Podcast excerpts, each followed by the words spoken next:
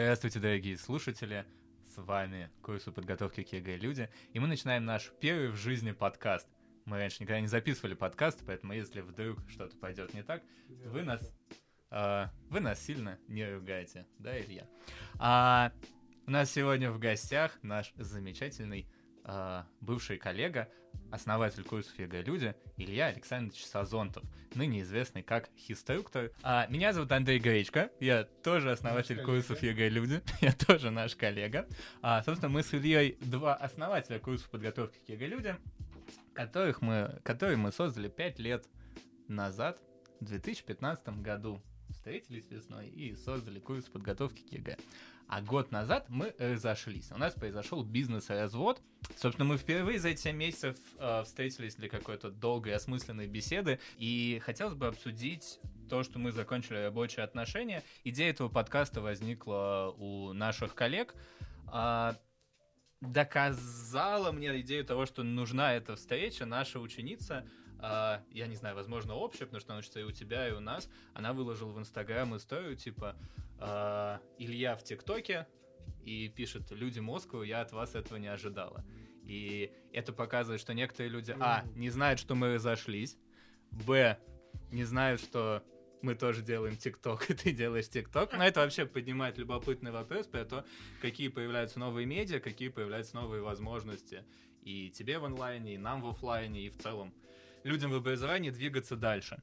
И в связи с этим, мне кажется, было бы полезно задать друг другу некоторые вопросы, обсудить этот опыт, еще и потому, что люди в России, как мне кажется, очень хреново умеют расставаться и в личном плане, и в рабочем плане. То есть большая часть каких-то людей из отрасли, про которых я слышал, что они разошлись, там все время был какой-то, не знаю, скандал, война, какое-то общее напряжение, и я тебе очень благодарен за то, что мы смогли так построить наше расставание, чтобы не поливать друг друга грязью.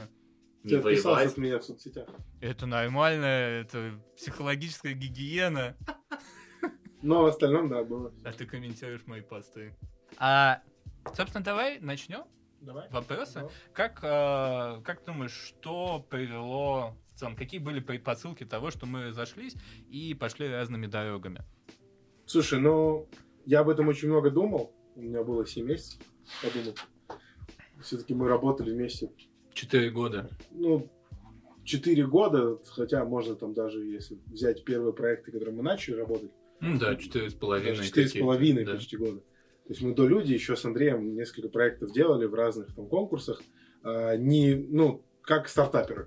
То есть мы просто случайно встретились, случайно скооперировали, случайно сделали за, заявку, такие, да. заявки на разные бизнес-штуки. Вот.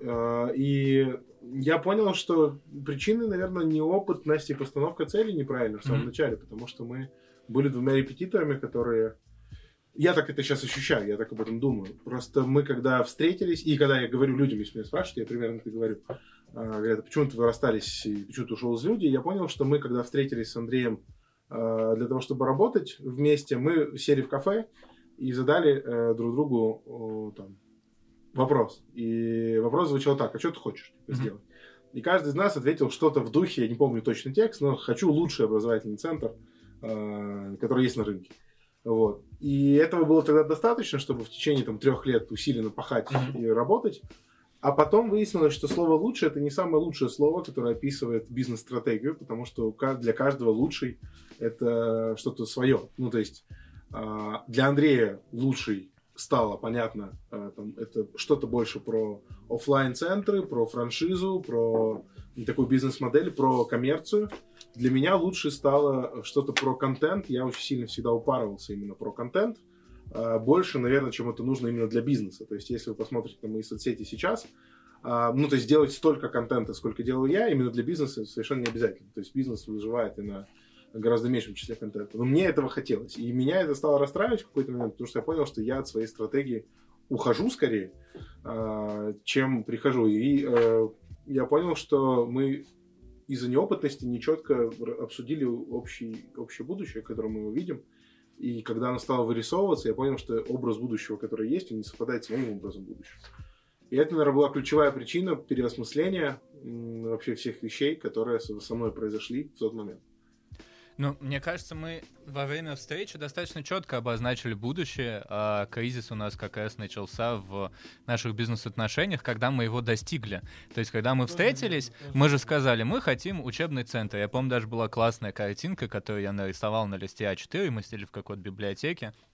И там мы с тобой стоим, дети вокруг, и у нас были какие-то четкие понятные цели, там триста услуг, пятьсот услуг, вот. И где-то вот к... за год до расставания, то есть когда закончился третий год работы «Люди», и мы переехали э, с Никольской, и мы еще переехали, и вот после переезда мы как будто достигли всех целей, которые на самом деле ставили изначально в этом бизнесе, и в этот момент у нас начался жесткий кризис самоопределения, и весь год после этого мы пытались вместе запустить бизнес-обучение. Много-много. Да, да, пытались запустить франшизы. Ты запускал онлайн сначала под брендом «Люди», потом внутри «Люди» под брендом «Хиструктор». Мы обсуждали возможность привлечения инвесторов для частной школы. Мы обсуждали возможность, почти привлекли для чайной матья, то есть вообще куда-то в сторону. Да, согласен. То есть было какая-то общая... Общее непонимание общий, дальнейшего пути. Общая цель, к которой мы шли, это был пятьсот услуг. И мы пришли туда, да, и переезд, да, что мы переехали в классное место, и мы такие... Фу. Это интересно, и что дальше? Я об этом не думал, потому что действительно мы, у нас, мы как догму повторяли пятьсот услуг, потому что это давало примерно четыре миллиона рублей оборот в месяц. И казалось нам, ну, чем, типа, то, где мы состоимся как бизнесмены. И когда мы сделали пятьсот услуг, мы как бы состоялись как бизнесмены, и это родило социальный кризис, потому что когда ты движешься только за целями, и еще вначале не поставил очень четкие эти цели, то есть ты не особо с ними соотнесся, это как бы действительно создает очень фрустрирующую ситуацию. Просто хотел поделиться со слушателями. Очень занятно про самосбывающееся пророчество. Мне вообще эта тема нравится, что, ну, условно, как э, обозначишь некоторую цель или вектор, так он и произойдет. И мы, когда встретились, мы с тобой э, очень четко проговорили, что, ну, значит, пять лет мы будем вместе. И в куче разных интервью мы тоже такие, пять лет, вот мы пять лет Жаль, делаем. Лет, да, да, и в итоге мы, ну, мы успели пятилетку в четыре года, но в целом мы уложились в примерно такой срок. Возможно, надо было говорить десять. Или нет. Или нет. У нас еще произошел серьезный такой... Я, кстати, знаешь, что думаю? А, в чем ключевая... Ну, одна из ошибок, я тебя не писал, и mm-hmm. это, мне кажется, очень важно. А, мы не... Короче, люди в образовании часто плохие менеджеры. Мы с Андреем плохие менеджеры. А, это факт. Mm, мне мы... кажется, я хороший. Нет, ты не хороший. Нет, я хороший. Нет. Это мы... спорный тезис. Абсолютно точно мы плохие менеджеры. Это не значит, что мы плохие работники. Просто рутина, которая возникает, это то, что нас убивает. И на каком-то отрезке мы можем это делать, и даже эффективно. То есть не значит, что Андрей плохо работает или я плохо работаю. Но если нас погрузить, и мы будем заниматься только менеджментом, мы сгорим через там, полгода, может быть, год.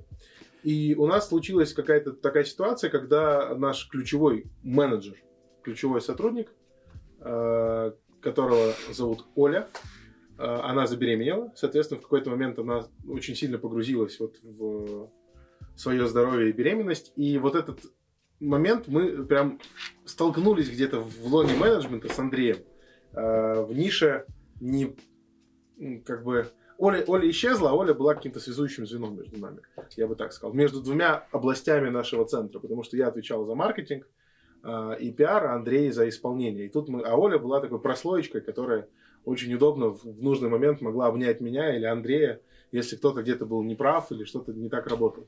А когда Оля э, ушла, мы еще столкнулись типа в лоб-лоб друг с другом, и мне кажется, что это тоже очень сильно как-то повлияло на общий процесс. Это мои впечатления. Да, не, я безумно уважаю твои, твои впечатления, твои тезисы. Ты мне присылал этот тезис в Телеграме. А... Но я бы, наверное, еще раз повторю, что я себя считаю достаточно хорошим менеджером. Ну, не хорошим, может быть, нормальным, но, в общем, мне эта тема интересна. То есть мне интересно развиваться как управленцу, я себя мыслю как управленца.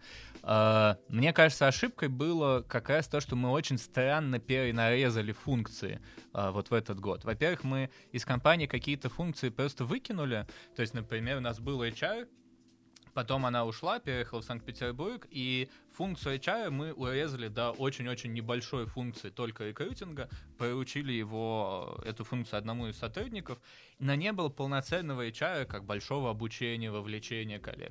И это, в конце концов, привело нас к кризису, например, с преподавателями, который тоже послужил ну, таким одним из толчков для ухода. А, ты больше фокусировался на пиаре, на продвижении, на контенте, и, возможно, тебе нужен был какой-то заместитель, который бы фокусировался на системном маркетинге, на лидогенерации.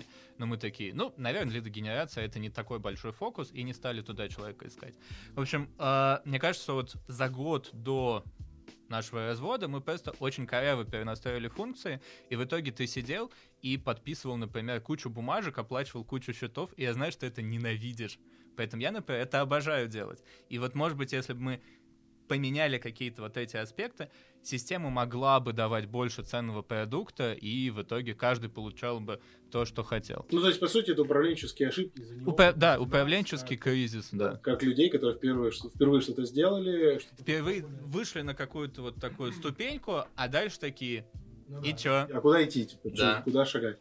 Я соглашусь, в этом есть э, рациональное зерно. Но и не было понимания того, какие функции какому человеку лучше подходят, какие функции неизбежно нужны в бизнесе.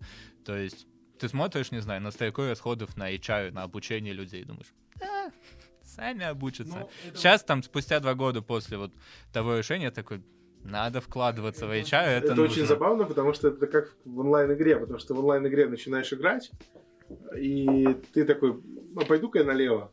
Mm-hmm. Пошел налево, через два, через два шага тебе отрубили голову, и ты такой... Ох, да, да, ну ничего, откатился и пошел не налево, а направо, и ты такой, да. ну окей, а в жизни же так не может быть. То есть да, ты садишься, да. например, у тебя есть, ну условно, там, ну, в любом бизнесе, там есть там, триста тысяч рублей рекламы, ну бюджет. Да, да, да. Ты такой, я могу все положить в рекламу, либо нанять эйч ар, либо нанять там еще человека, и ты начинаешь это. И вот это такие, ну, почему какие-то империи становятся империями, да, а какие-то нет, просто кто-то совершает эти ошибочки.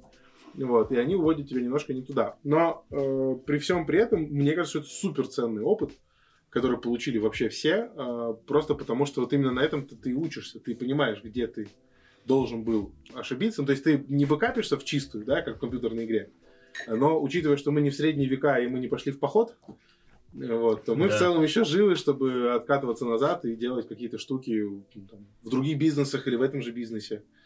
Да, это замечательно.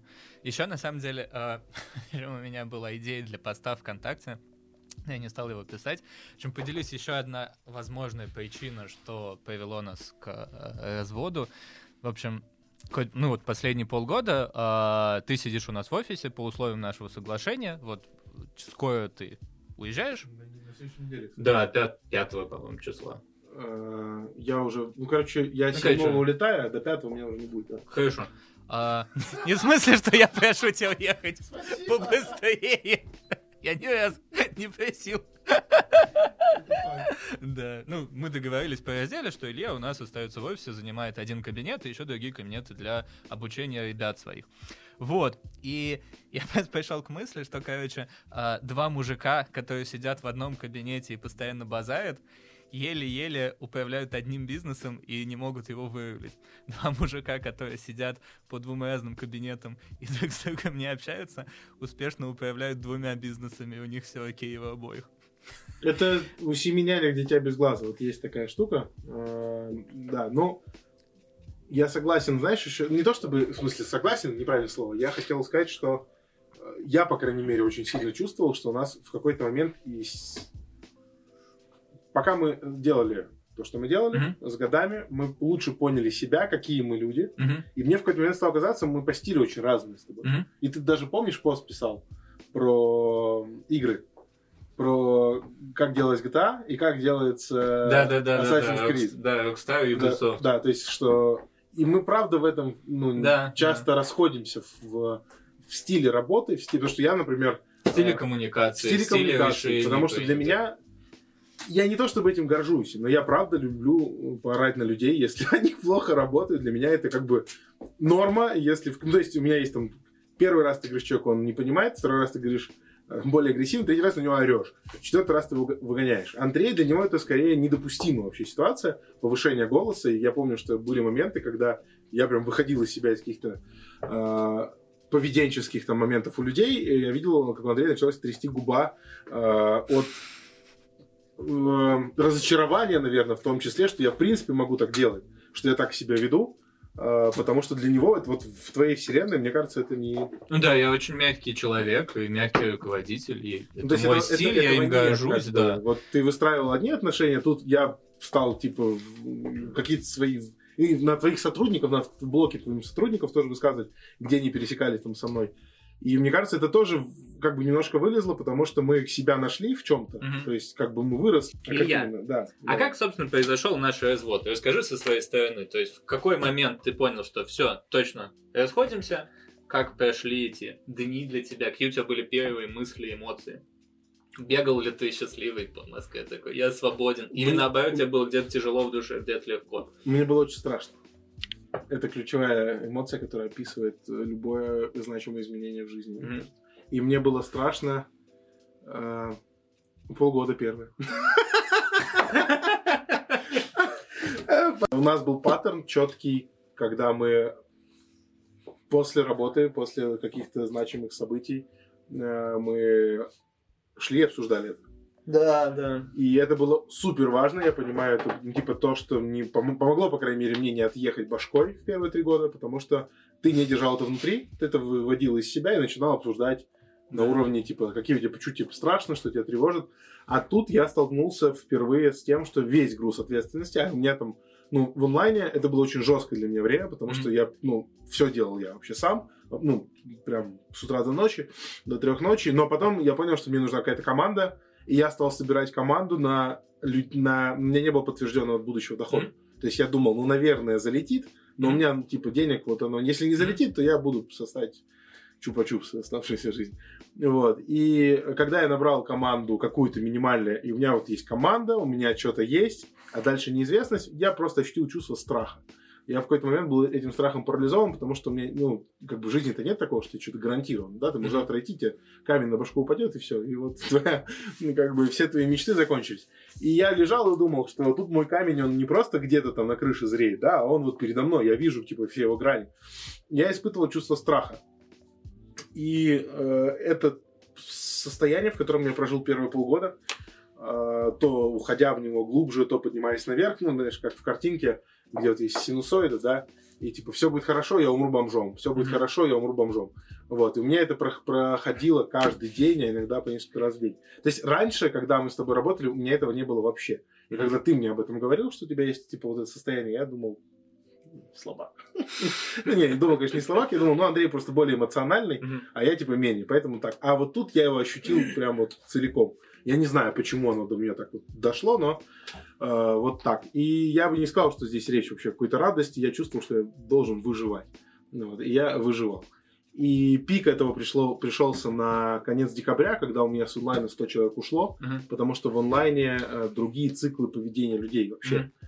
И мы построили курс по-другому, не так, как люди. Uh-huh. Мы сделали типа первое полугодие и второе. И мы за первое полугодие проходим все. И на втором полугодии тоже проходим все, но с упором более глубокого изучения. И когда у меня из там, сто семьдесят, пятьсот семьдесят человек ушло сто, mm-hmm. я, это существенно, я семь, да. двадцать пять процентов, ну, по сути, двадцать процентов, mm-hmm. я, м- ну, восемнадцать процентов. Я, короче, семь дней после Нового года лежал и просто обнимал колени и думал, что я умру бомжом, вот, и все такое.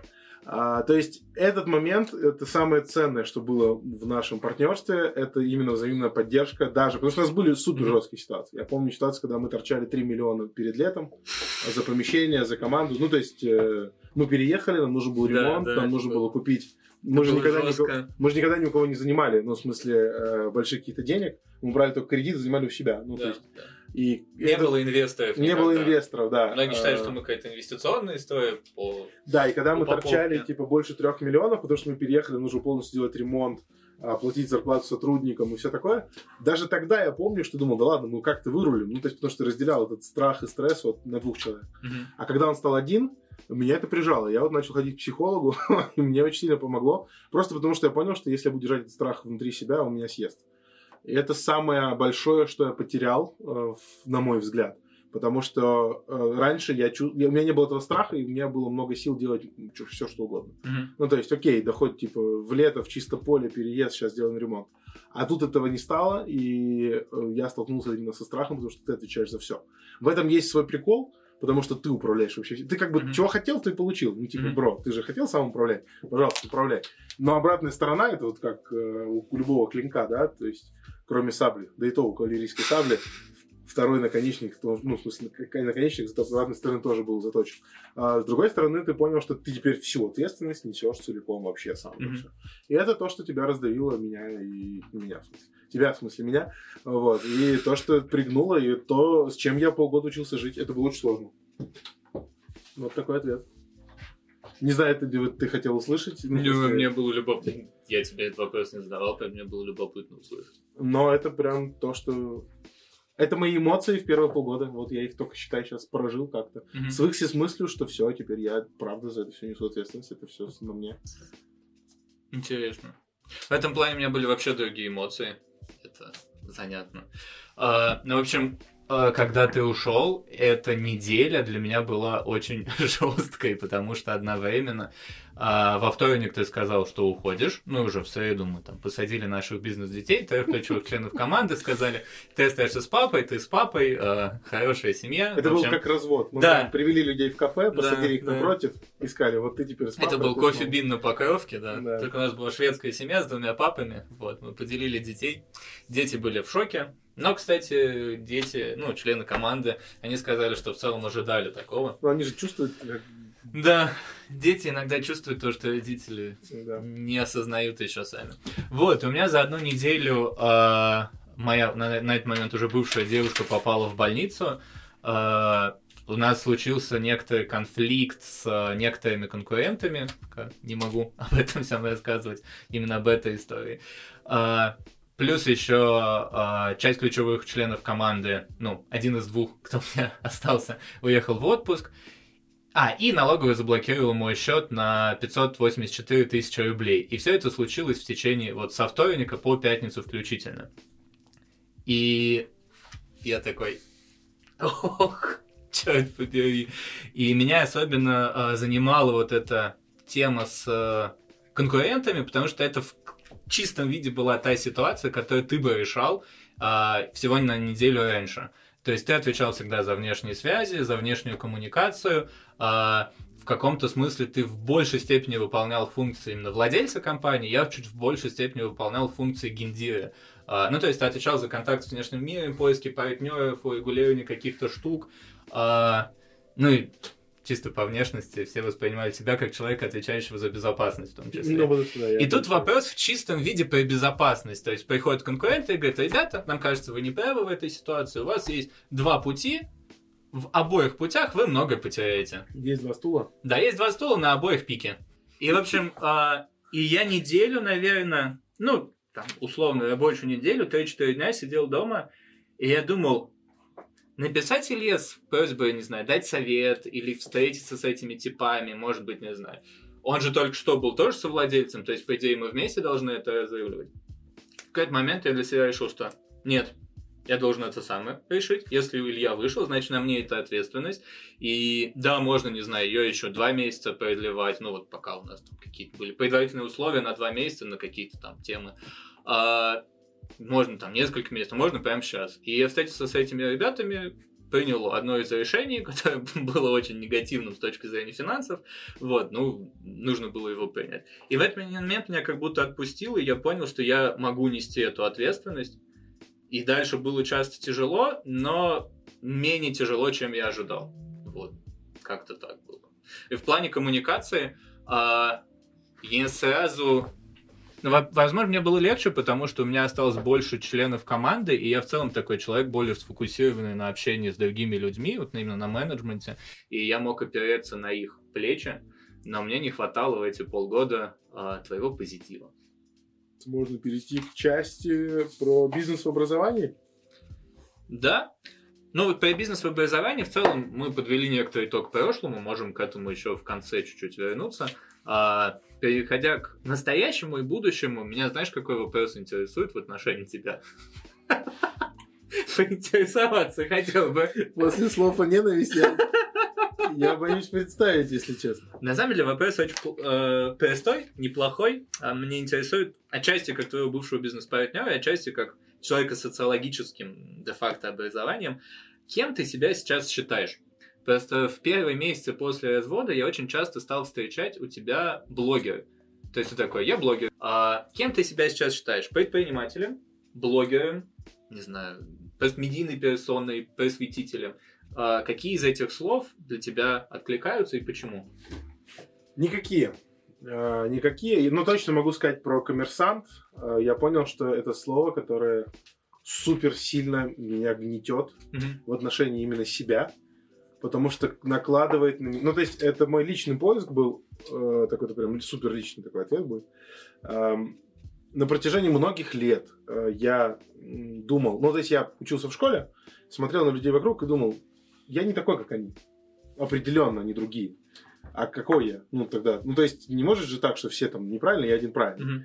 Я пытался ассоциироваться с кем-то. Ну, то есть, вот с этими не могу. Какое-то время там, я чувствовал себя спортсменом. Пока mm-hmm. в университете играл в баскетбол, там, занимался греко-римской борьбой, в американский футбол. И поскольку у меня получалось, я такой, ну, я же спортсмен. Mm-hmm. Потом мне порвал связки, я перестал быть спортсменом.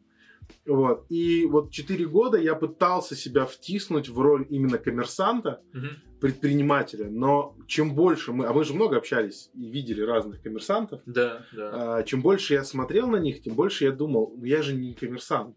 Ну, это как бы не мой... А почему, почему не, не коммерсант?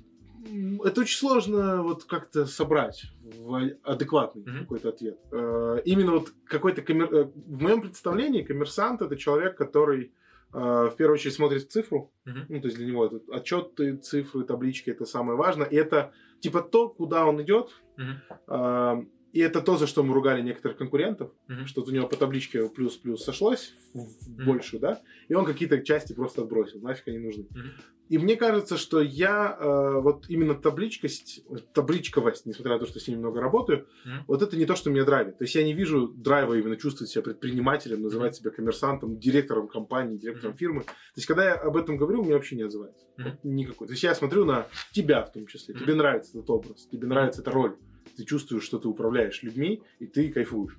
Я смотрю на Сашу Казакова, нашего mm-hmm. знакомого из «Гитары», да, я вижу, да. что он кайфует от того, что... То есть, вот он, я коммерческий. Органичен в этом, да. да. А мне вообще пипец было неорганично. Вот прям вообще. И это был мой поиск, и сейчас я, наверное, с вероятностью до девяносто девять целых девять десятых процента... Я потом думал, я, наверное, продюсер. Mm-hmm. Может быть, я себя так. Потом я подумал, что я умею это делать. Я могу запускать mm-hmm. что-то. То есть, и там, ну... Опыт того, что я запустил свой продукт, ну, там, mm-hmm. по сути, с нуля э, и вышел в конкурентный какой-то уровень, а это подтверждает. Но я не чувствую себя именно продюсером. Если мне сейчас придут, скажут, давай там поставим на поток и будем продюсировать налево и направо. Всякое добро. Ну, как Макс Фадеев, типа, ему. Да, да, вот. Хочешь э, серебро, хочешь казахский, да, северокорейский да, поп. Чего угодно. Ты, короче, кажется, да. скорее не про вот это. И я понял, что я, я могу, но не хочу. Mm-hmm. И я понял, что... Я себя, я себя лично считаю творческим человеком, mm-hmm. вот, который занимается творчеством. Вот то, что делает, это творчество. Mm-hmm. Оно, может быть, в большей степени ориентировано на деньги, потому что я, ну, как бы оттуда пришел немножко mm-hmm. из зарабатывания денег, но у меня есть семья, жена, ребенок mm-hmm. и обязательства.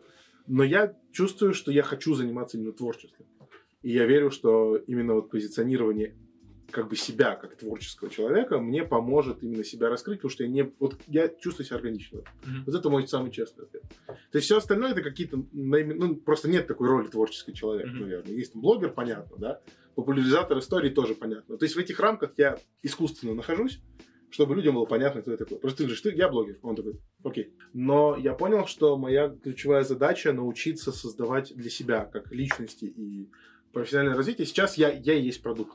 Mm-hmm. Я блогер, я препод, mm-hmm. я там тиктокер, ютубер, ну, буду сейчас ютубером, э, там, инстаграмером. А я хочу научиться делать продукт, отчуждаемый от меня. Mm-hmm. То есть вот примерно то же самое, что ты хочешь делать в бизнесе. То есть, ну, создать систему, она работает. Ну, и ты там N времени там туда приходишь, но как бы не вот целый день. И не ты эта система, понимаешь? Ты не mm-hmm. репетитор, супер-репетитор, да, да, это моя который учит. Цель, да. Вот. А я понял, что я тоже не хочу быть. Вот я э, там... человеком, который постоянно воспроизводит только самого себя, потому что это ресурс исчерпываемый. Но я очень хочу научиться делать продукт, который будет жить после меня, вместо меня. То есть, э, хочу снять фильм, например, который будут люди смотреть. То есть, вот ты ходишь в кино, смотришь фильм, его человек снял, он творчески к делу подошел. Но потом он его вот так раз и зарабатывает деньги на том, что фильм крутится. Или написал альбом, и песня стримится. Ты можешь ездить в концерты, можешь не ездить, давать концерты. Песня стримится, приносит тебе деньги. Или ты сделал мобильное приложение. Ну, то есть, вот в этом смысл того пути, куда я хотел бы прийти. То есть, научиться создавать продукты, которые будут э, отчуждаемы от меня, и mm-hmm. которые будут э, приносить людям радость, а мне деньги. У меня такой к тебе вопрос. Я в октябре очень удивился, когда узнал, что ты месяц переработал, на тот момент уже завершал. В общем, ты переработал в Skyeng. И я был не в небольшом шоке, потому что в две тысячи семнадцатом году мы с тобой три месяца сотрудничали с Яндекс.Просвещением. Там было очень много хорошего, много сложного, и мне казалось, что я в меньшей степени, ты в большей степени, что мы решили для себя, каждый из нас, что корпорация — это не наша. Поэтому почему ты все-таки решился в самый разгар сезона вписаться в предложение Skyeng? Какие уроки ты из этого извлек и какие у тебя остались впечатления?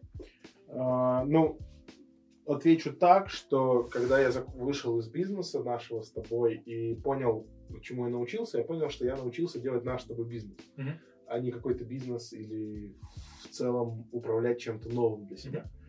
И я понял, что мне нужна верификация. То есть я, ну, то есть я это понял, это мой шлейф. А я не знаю, научился или нет. Вообще, я предприниматель, я, у меня есть скилл какой-то, управление, что я умею. Вот. А это просто череда случайностей, что вот так да, совпало, да. И все работает. Плюс я еще думаю, вот в онлайн сейчас иду, опыта у меня там нет, надо, у меня есть представление, исходя из нашего бизнеса, как это работает, но Uh, нет. Uh, и я понял, что не хватает нам, нашим конкурентам, ну, таким же центрам офлайн, именно опыта корпораций, которые могут позволить себе гораздо больше тестов провести во всех сферах. От организационной структуры до маркетинга, до продаж. Продуктовых. То есть, вообще, да, всего на свете. Uh, я понял, что uh, самое, наверное, стрёмное, это, ну, как мы уже давно это обсуждали, что мы к чему-то что-то отвергаем. ТикТок. Я думаю, что я хотел выйти в ТикТок. Да, прости боже, я думаю, что тупые там сидят. Сейчас сам сижу, потому что я тупой. О. Ну, короче, смысл в том, что ты что-то отвергаешь, а потом ты думаешь, а вдруг? Mm-hmm. Вдруг там ты можешь что-то получить. Ты вообще несколько лет а, рассказывал, что в Инстаграме нельзя продавать, конечно, пока конечно, твоя жена конечно, что-то не купила в Инстаграме. А, то есть ты, я понял, что это да, один из главных уроков там, за четыре года бизнеса, что а, заткнись просто и пробуй. Ну, то есть неважно, что ты думаешь. Вот, mm-hmm. Очень часто там с кем-то говоришь, говорят, а я вот думаю, да всем насрать, что ты думаешь. Дело не в том, что ты думаешь, а как ты протестил, что получил. Я вот думаю, вот к корпорации я думал, что это плохо, иди проверь. Меня позвали на очень хорошую должность в Skyeng, mm-hmm. и я понял, что...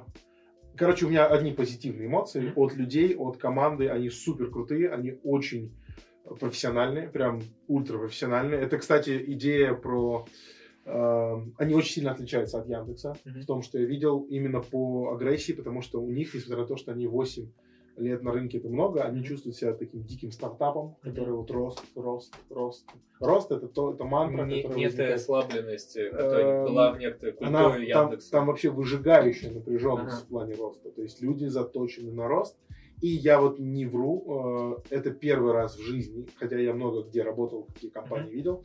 Это компания, в которой, знаешь, вот есть этот, э, присказка, что ты не можешь управлять, но я с большим уважением и кайфом и к этому опыту. То есть я очень много для себя прояснил, и сейчас я бы не сказал, что я э, не готов работать в корпорации. То есть mm-hmm. у меня это, скорее, ушло, потому что как корпорация... Вот. Поэтому я абсолютно не закрываю себе эти дороги, просто понял, что вот в данный конкретный момент у меня есть мой проект, mm-hmm. на котором я работаю, и он для меня просто приоритетный, потому что я... стал понимать, что я либо делаю это, либо вот это. Вот так я туда, так я туда пришел, чтобы многому научиться и протестировать можно, нет, и понять эту идею. И так я туда ушел, поняв для себя эти вещи. Ну и я решил, что, конечно, подводить людей тоже нехорошо, там как-то придумывать им врать, что давайте еще поработаем. Ну, как деньги-то тоже платят. Mm-hmm. Вот я подумал, что лучше честно сказать, что что-то у меня не получается по времени, потому что я уже там спать перестал.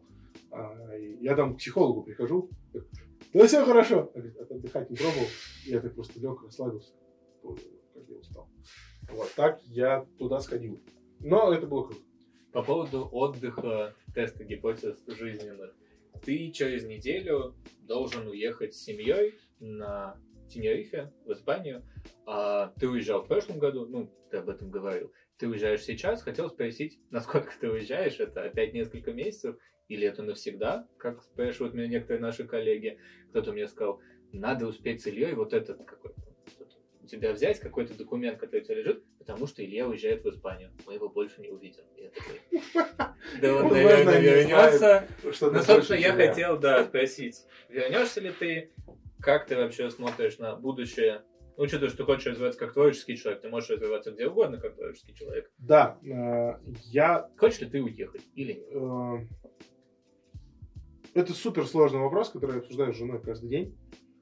Потому что, я, знаешь, вот это интересно, потому что сейчас у нас сменилось правительство, у нас там новая потрясающая инициатива у Путина. И я понял, что меня это пугает... Подкаст я застал. Это меня пугает в гораздо меньшей степени, чем то, что я вижу солнце раз в месяц. И это для меня перестало быть шуткой, потому что я пошел в субботу полторы недели назад, неделю назад, ну, короче, в позапрошлую субботу. Некоторое время назад. Я пошел в кино, и я не понял, почему я дошел в кино вот так, щурясь. А потом он вернулся назад и говорит, о боже мой, это же называется солнце. Кажется, так называли это предки.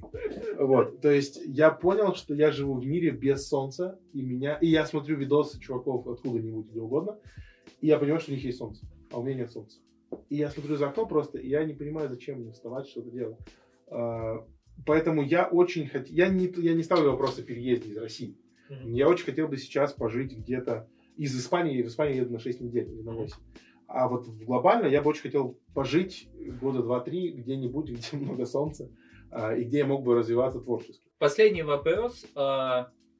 Какие советы ты бы дал? А ты?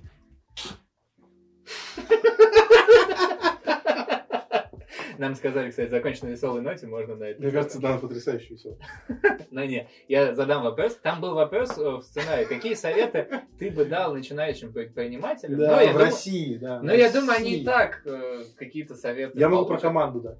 Какие советы... Я переформулирую вопрос. Какие советы ты бы дал мне? Ну, то есть, вот мне двадцать пять лет. А последние полгода... Тебе, в смысле, после... как абстрактному тебе? Или мне, тебе, как мне человеку, конкретному. Людей? Ты меня знал четыре года. Угу. То... Ну, в смысле, очень плотно знал. Ну, не знаю. Мы друг друга плотно знали. В общем, полгода вот мы в одном помещении работали. Последние полгода вот я получил контроль над людьми, вытаскивал из какого-то управленческого кризиса, вывел на какое-то нормальное функционирование. И сейчас я в некоторой личной точке бифуркации. То есть mm. я думаю, что, что делать? делать? Что делать? И в работе, и в личной жизни, потому что я месяц назад я остался с девушкой, и тоже такой. Можно разные сценарии жизненно реализовывать. Я могу дать тебе совет, в общем, просто дай мне, от да. себя и не брать за них ответственность. В смысле? Ну, так обычно люди, которые дают советы, и поступают всегда. Ну, в смысле, это нормально. Uh... В общем, что ты... Если бы я представил себя двадцатипятилетним, юношей с бизнесом, то я бы не заводил серьезных отношений ни в коем случае. Я бы до тридцати лет просто... Ну, серьезные отношения, они чуть ли едят ресурс. Если ты хочешь построить серьезные отношения, ты должен инвестировать очень много это по... времени. Если ты хочешь и построить... Внимание, да. И внимание. Если ты хочешь построить компанию, ты должен инвестировать очень много времени и, и внимания. внимания. Это конфликт возникает. То есть ты начнешь встречаться с девушкой, она говорит, а почему ты сидишь на работе? Или почему ты думаешь о работе? А почему у тебя... Мы смотрим кино, у тебя на лице написано, что ты думаешь не о кино, а там, о эн пэ эс или еще о чем-нибудь. Поэтому я бы, если бы... Ну, то есть сейчас у меня есть жена, я ее люблю, и ребенок, то есть это мне приходится вживаться, да, в эту ситуацию и там, работать ночью, может быть, или учиться переключаться, это болезненно для меня. Но я бы в твоем случае, я бы не искал отношений, я бы просто наслаждался этим состоянием, общался с людьми, гулял бы с ними, дружил, обзаведился бы контактами, но не стремился именно впасть в отношения сразу. Ну, вот, года три-четыре точно. И это про лично. Так, хорошо. Если говорить про бизнес, именно мои советы тебе, я бы нанял управляющего на твоем месте, mm-hmm. как раз именно суперсистемного чувака, который занимается менеджментом, менеджментом, mm-hmm. и снял бы с себя эти функции и э, думал бы над э, продажами, потому что, как и многие предприниматели, э, и я бы себе этот совет тоже дал, и тебе, и себе, как и многие начинающие, а мы не сказать, что супер опыт. С точки зрения жизни мы очень начинающие. Мы все зацикливаемся на том, что нам нравится, а нам продажи не нравились почти никогда. Ну, нам нравилась идея продаж, но сами мы продавали не так, чтобы много. Нам нравились личные продажи, как встречи, но нам никогда да, не да, нравилась да. системность. системность да, и я понимаю, что это моя точка роста и твоя точка роста, и это то, с чем мы должны работать и научиться продавать, продавать, то есть нанимать прям продавцов. Ну, и вот вы уже сделали это отчасти. Да, как раз полгода. Продавцов. Выход вот. Из кризисов, кстати, я начал с того, что начал перестраивать именно с отдела продаж, потому что понял, что это наш главный точка. Вот я бы фокусировался на... Э, поскольку я занимался развитием, э, я бы... Если ты меня спросил, типа, что мне делать, ну, плюс я онлайн что-то делал, я бы фокусировался в маркетинге, исключи, в маркетинге исключительно на э, две составляющие, это конкретные, это лидогенерация и пиар. Mm-hmm. Я бы нахер убил все соцсети, в ВК в жопу, он вообще, ну там, я просто не понимаю, зачем его сейчас использовать, mm-hmm. потому что там реакций нет никаких. Mm-hmm. Ну, как канал он выиграл, он, на мой взгляд. То есть, условно говоря, что я имею в виду не использовать, это значит, что ну, не делать туда контент. Mm-hmm. Вот когда ты делаешь туда контент, его почти никто не смотрит, его почти никто не реагирует. Все продажи сейчас идут через очень короткую связку. Спрос-то у людей растет, к весне особенно, они боятся, им страшно. То есть мы в какой-то парадигме живем. Да, да, да, многие что... вообще наши какие-то штуки, например, а... ну, в том числе начали делать фокус в компании мы на продажи, на прямой маркетинг, и были удивлены, когда в ноябре, мы с тобой, помнишь, хотели запустить Юрий в день, такую mm-hmm. черную пятницу, и в итоге не запустили, mm-hmm. потому что думали, ну, ноябрь никто не покупает. И коллеги, команда, Марик, Даша, другие ребята запустили черную пятницу, оно выстрелило, и мы сделали четверть месячного оборота на ребятах, которые купили в черную пятницу. Mm-hmm. Потому что правильно упаковали, дали в лоб клевое сочное предложение, которое при этом... Что ж, наше время подходит к концу. Хотел бы ты что-то сказать в конце, Илья? Уходите. Наша фирменная фраза. Спасибо тебе большое, что стал гостем на нашем первом подкасте «Люди». Спасибо, что слушали. Спасибо тебе за четыре года совместной работы, полгода приятного, комфортного разделения. Когда ты ненавидел меня. Да я тебя полюбил в процессе. Вот. В общем, успехов тебе. И тебе. Спасибо за классные советы.